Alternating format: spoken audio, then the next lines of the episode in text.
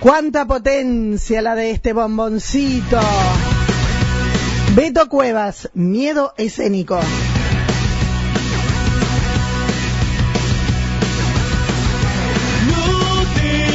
Atención porque ya recibimos a este señor, al segundo invitado de la mañana. Presentan Lavadero Juan Pablo de Juan Pablo Sánchez, Carnicería Caudana de Gustavo Caudana y Mascas, el rey del pollo. Y vamos a hablar de, en este caso, este señor representa a la subcomisión de fútbol del Club Atlético María Juana. Rubén Cuadrado. ¿Cómo te va, Rubén? Buen día.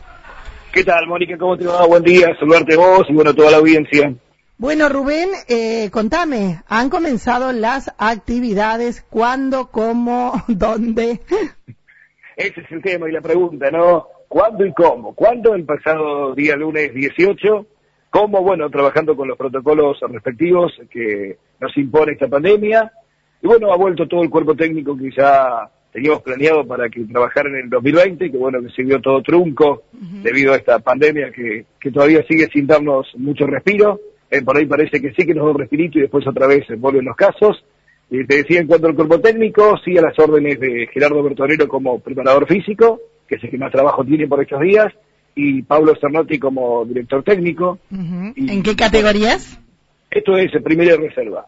Bien. Eh, también está eh, trabajando con nosotros el conocido Conejo Bonino, que es quien se hace cargo de, de la reserva, va a ser el técnico de la reserva. Bien. Y bueno, y, y algún otro ayudante más que ya se sume en los próximos días, que tiene que ver con un jugador histórico de, de Atlético María Juana, pero bueno, todavía lo dejo ahí con un, con un signo No, de pregunta. No me hagas eso porque te cierro el micrófono.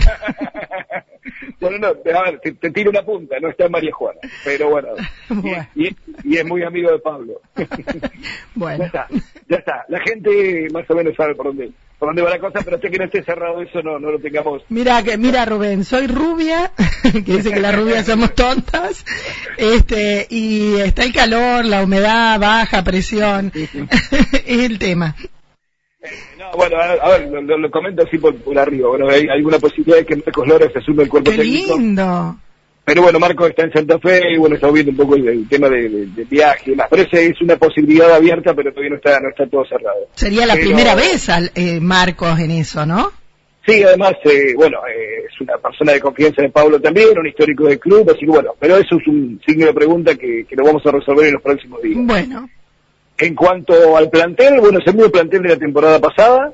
Eh, hemos sumado a, a Santino Garela, que bueno, ahora está aquí en, en María Juana, siguiendo con su trabajo, pero bueno, eh, por esto se ha sumado al plantel de Atlético. Y después lo- los jugadores que estaban la temporada 2020, con algún agregado en la, la 2021 de algunos chicos que eh, por tema de estudio el año pasado no iban a estar y este año sí van a estar. Hay que ver qué es lo que pasa con las facultades y demás Sí, con sí. respecto a sus tiempos. Pero bueno, por lo menos han arrancado la pretemporada. Es un plantel bastante extenso y rico en cuanto a lo que son la- las condiciones técnicas. ¿no? bien, bien.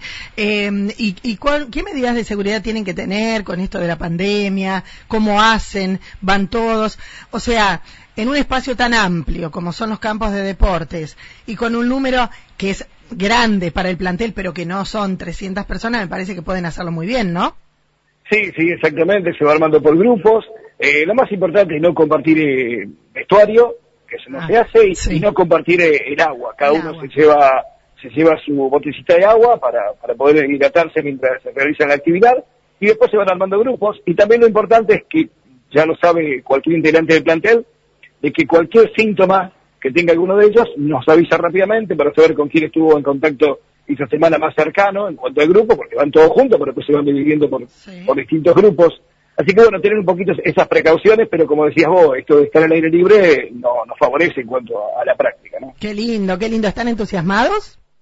Y sí, después de un parate de un año, eh, inclusive ya en final del 2020, eh, por allá por noviembre, diciembre, ya muchos jugadores preguntaban, ¿y cuándo arrancamos? ¿Cuándo arrancamos? Más allá de que la expectativa del torneo, eh, lo que se habla desde Liga Raferina, Federación Santafesina, es comenzar en el mes de marzo, lo mismo habla la Liga Departamental San Martín, pero bueno, está todo con un signo de preguntas, eh, está todo en el aire, todo depende de la situación epidemiológica de, de la, de la provincia y, y del país en general. ¿no? Bien, bien, bien. ¿Y los chiquitos?